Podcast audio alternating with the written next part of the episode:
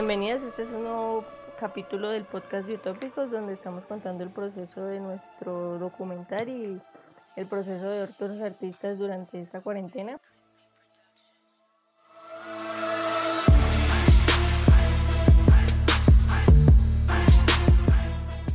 En estos momentos estamos con Daniel Mera.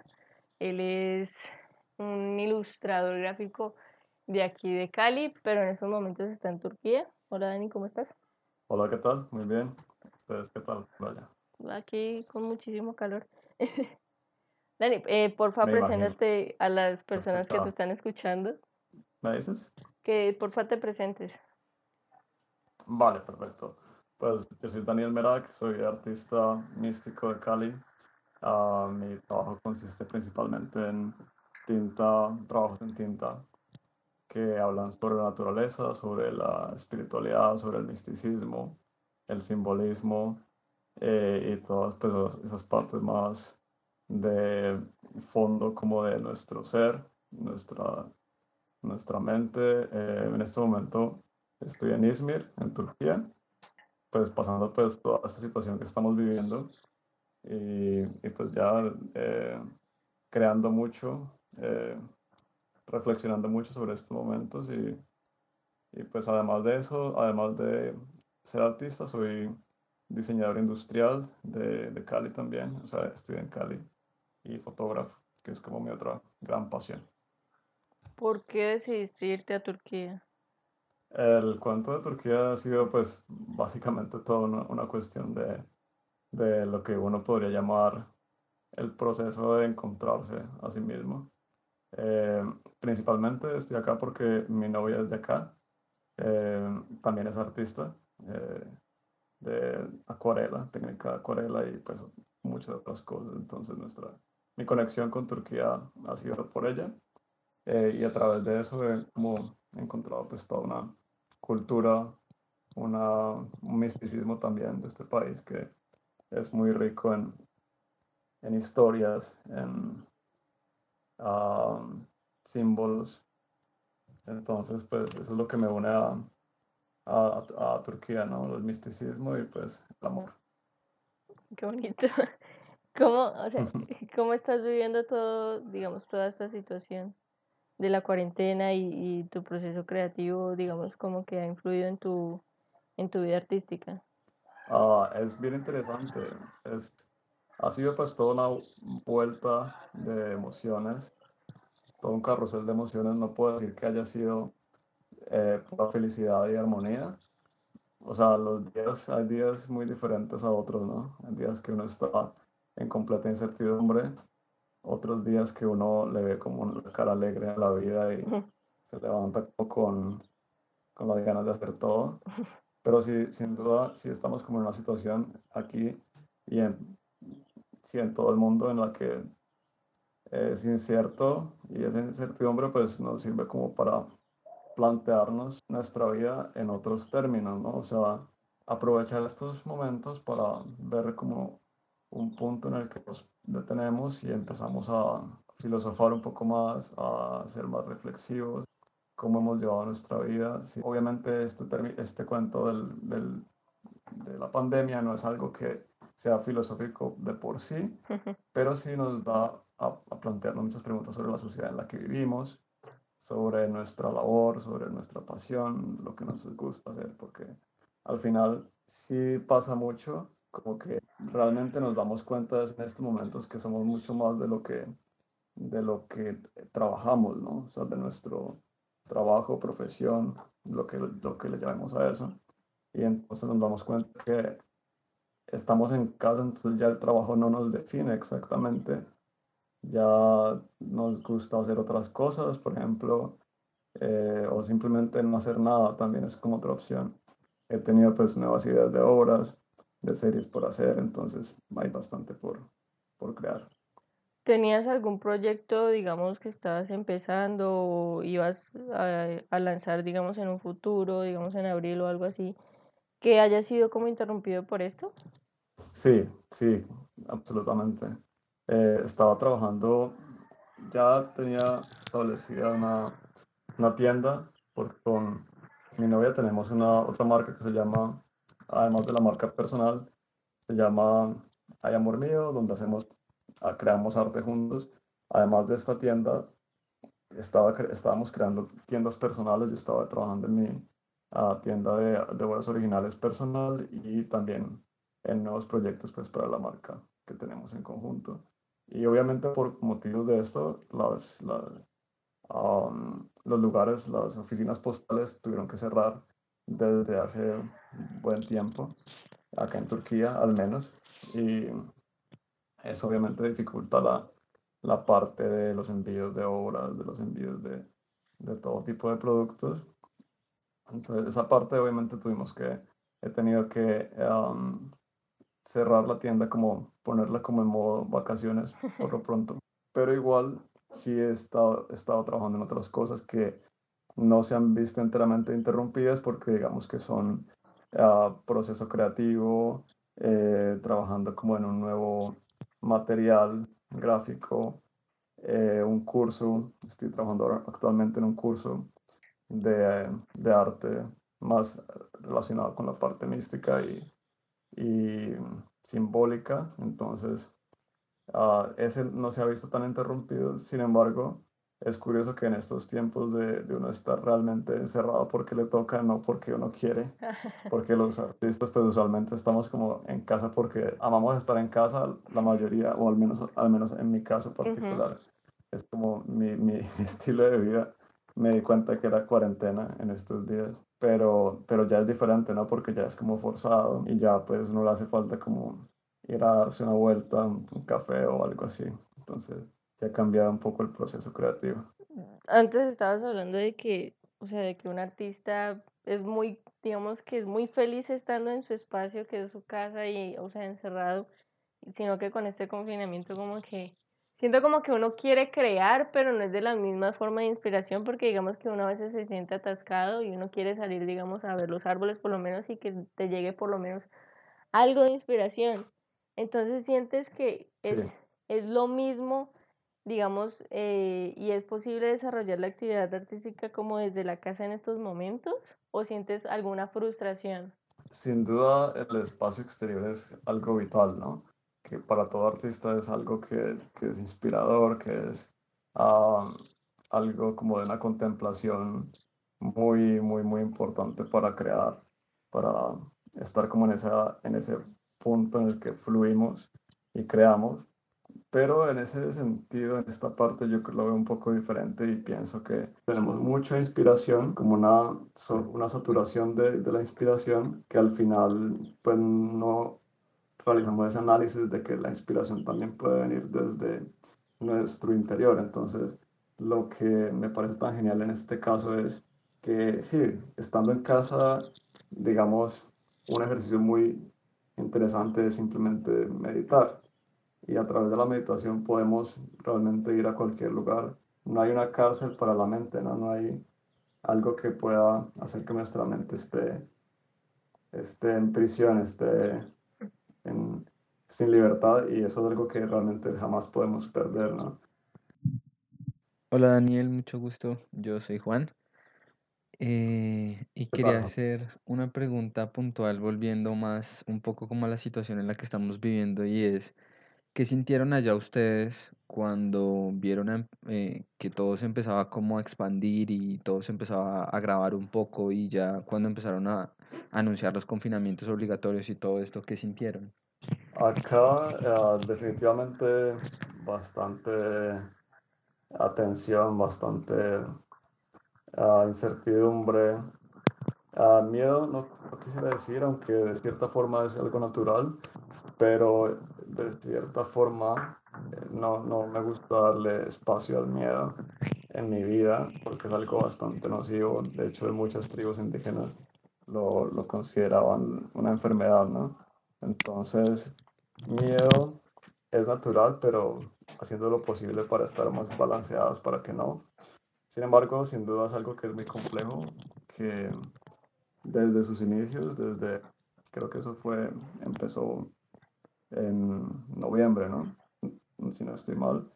Ah, estábamos pendientes de ese tema, yo estaba pendiente y cuando fue avanzando desde el principio siempre fue como una preocupación, no como la en la que estamos ahora, pero así como qué, qué podría pasar, ¿no? ¿Qué, o qué es lo que está ocurriendo con, la, con el mundo que cuando pasa una pandemia nos, no nos preocupa hasta que nos llega a la puerta de nuestras casas, ¿no? Entonces, todo eso fue como un proceso muy interesante de cómo nuestra sociedad nos ha ido como individualizando tanto que hasta que no nos llega el agua al cuello no, no despertamos y cuestionamos nuestra vida. Qué bonito eso que dice de, de que es un tiempo de reflexión y que el miedo hay que afrontarlo de una manera diferente.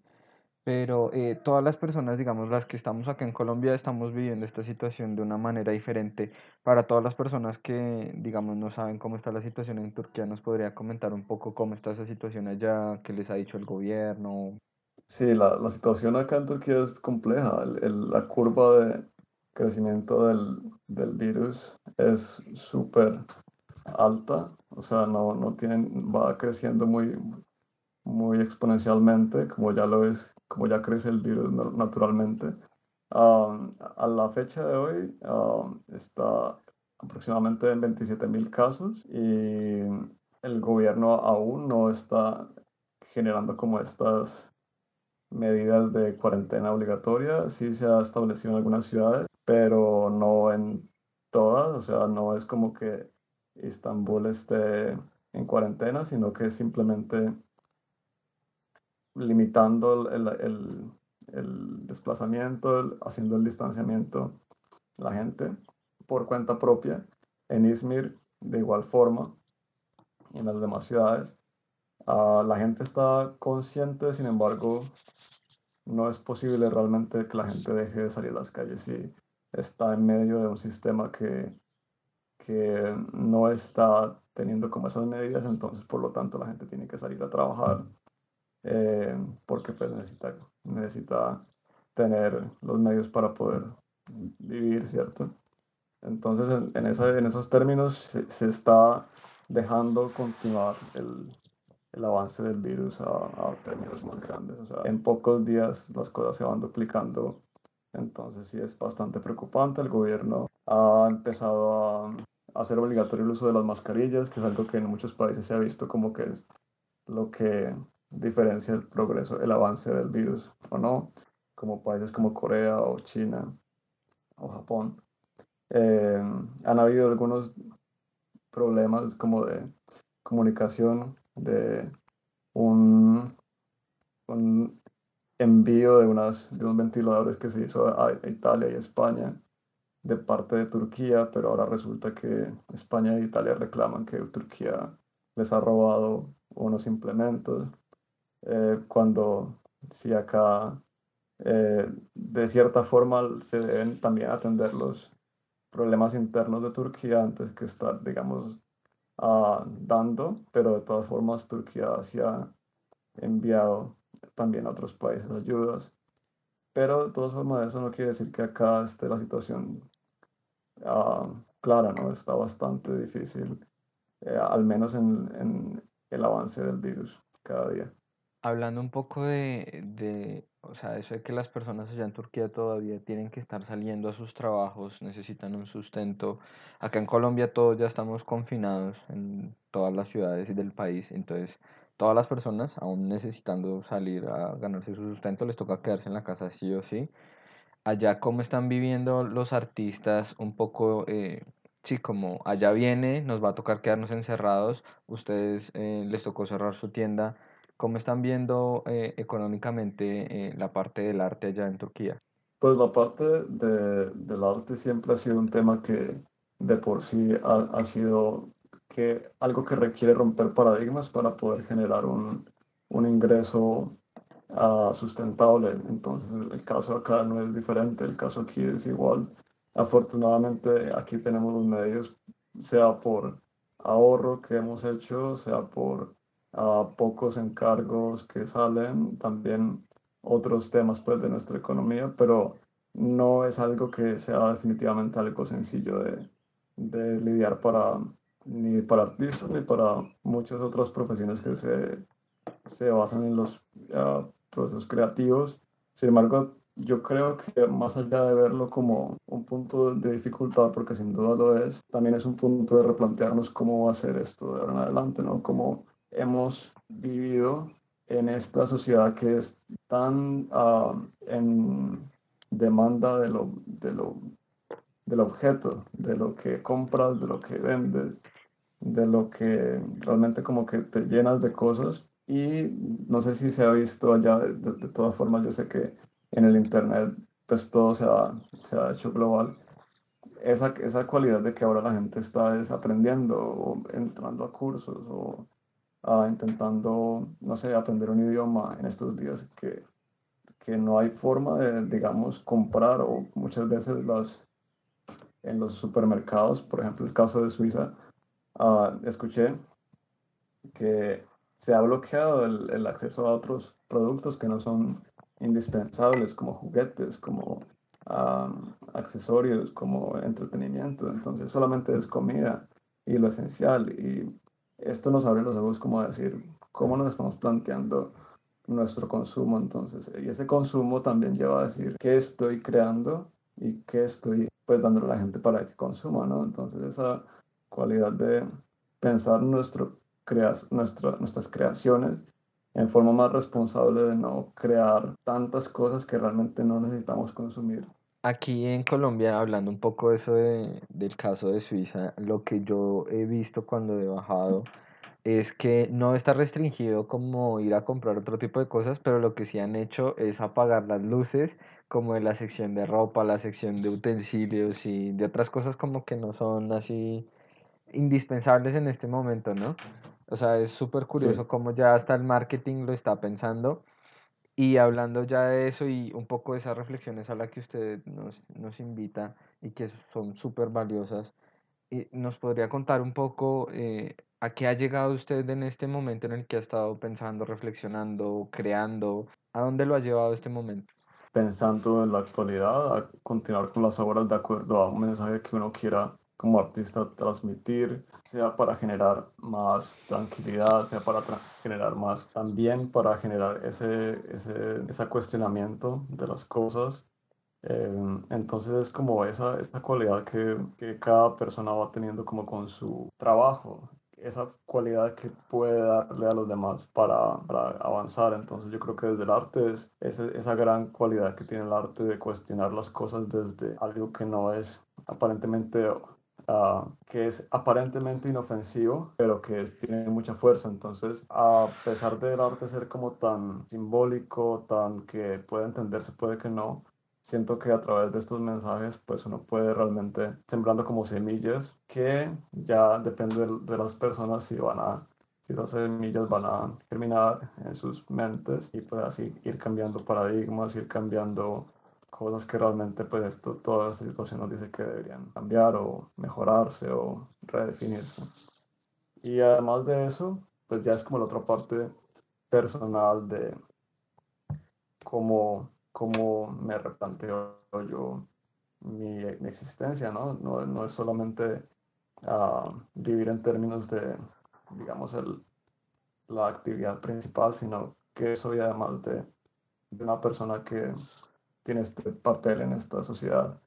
Entonces, pues, eh, darme más como, sí, como esa capacidad de yo también recibir, ¿no? De si estoy en casa, pues no realmente presionarme para seguir produciendo como una máquina, que al final pues nos hemos dado cuenta que en estos días del, del el estado tan, tan frágil que, que, que de, la, de la parte médica, de la parte de la salud, entonces si un Estado nos valora tanto, como dice, porque esta parte médica es tan frágil en todo el mundo, entonces, si esta parte médica es tan frágil, pues al menos yo dedicarme como ese tiempo para mí, para estar en armonía, para estar sano, para cuidarme. Bueno, Daniel, y mi última pregunta eh, que tengo para ustedes, para usted como artista, ¿qué viene después de que se acabe, o sea, cuando ya logremos superar todo esto? ¿Qué viene para usted como artista? ¿Quiere regresarse a Colombia para seguir haciendo arte acá? ¿O quiere quedarse allá en Turquía? ¿O eh, qué va a pasar con su tienda? Más o menos como un horizonte de qué va a pasar con usted. Sí, sin duda, mi idea es continuar, por supuesto, creando. y pues así lo, lo, lo seguiré haciendo. Hola Dani, otra vez vuelvo yo.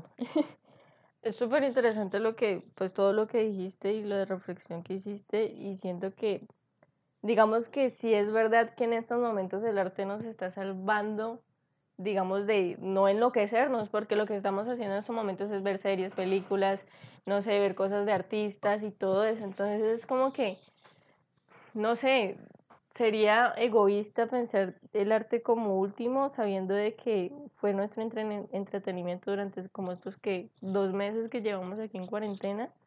Y también es importante lo que dijiste acerca de lo que nos unamos, porque siento de alguna forma, digamos, yo apenas empezando en este mundo artístico, siento y he visto que los artistas o algunos artistas son muy egoístas. Pero en estos momentos la gente, o sea, lo que más nos dicen en las entrevistas es como que no, pues hay que unirnos porque en estos momentos los artistas estamos sufriendo, de que yo no sé qué, que es muy importante la unión entre todos nosotros porque al fin y al cabo si como que si no nos unimos, pues baila todos. Entonces es, fue súper bonita esta charla, fue como muy filosófica y fue muy, muy interesante, o sea, tienes un punto de vista súper, súper bonito y es siempre como muy agradable hablar contigo. Estamos como muchas gracias por permitirnos hacerte la entrevista, eh, que nos sacaras, que nos sacaras este tiempo, sobre todo que creo que es muy tarde allá. Entonces, muchísimas gracias Dani por, por esta entrevista tan bonita y muchísimos saludos a ti y un abrazo. Vale, no, un abrazo a ustedes y gracias por el espacio también. Estaré muy pendiente de todo el contenido que sigue. Vale, muchísimas gracias. Ah, pues si quieres, pues, patrocina como eh, dónde buscarte, dónde ver tu arte, tu tienda. Ah, vale. Sí, eh, eh, mis obras y toda la parte de, creación la pueden seguir desde mi Instagram, que es Heimerak, con H, Heimerak. Y pueden conocer más como sobre lo que estoy haciendo, ya como más en concreto en mi página web, eh, danielmerak.co. Danielmerak.co, ahí encuentran pues toda la parte de mi portafolio, de lo que estoy haciendo de, arte más enfocado en la terapia y en la parte que estoy trabajando ahora de que les comenté sobre la, la Indie Gallery, que los estaré publicando allí también. Entonces, ahí, ahí podemos seguir en contacto. Vale, Dani, muchísimas gracias otra vez de todo corazón. Espero que la cuarentena te esté tratando bien y que crees mucho, que pintas muy bonito. Siempre he seguido tu, tu, tu obra. ah, vale, muchas gracias. Muchas gracias, Dani, por sacarnos tiempo. Un saludo y un abrazo. No, no, te gusto.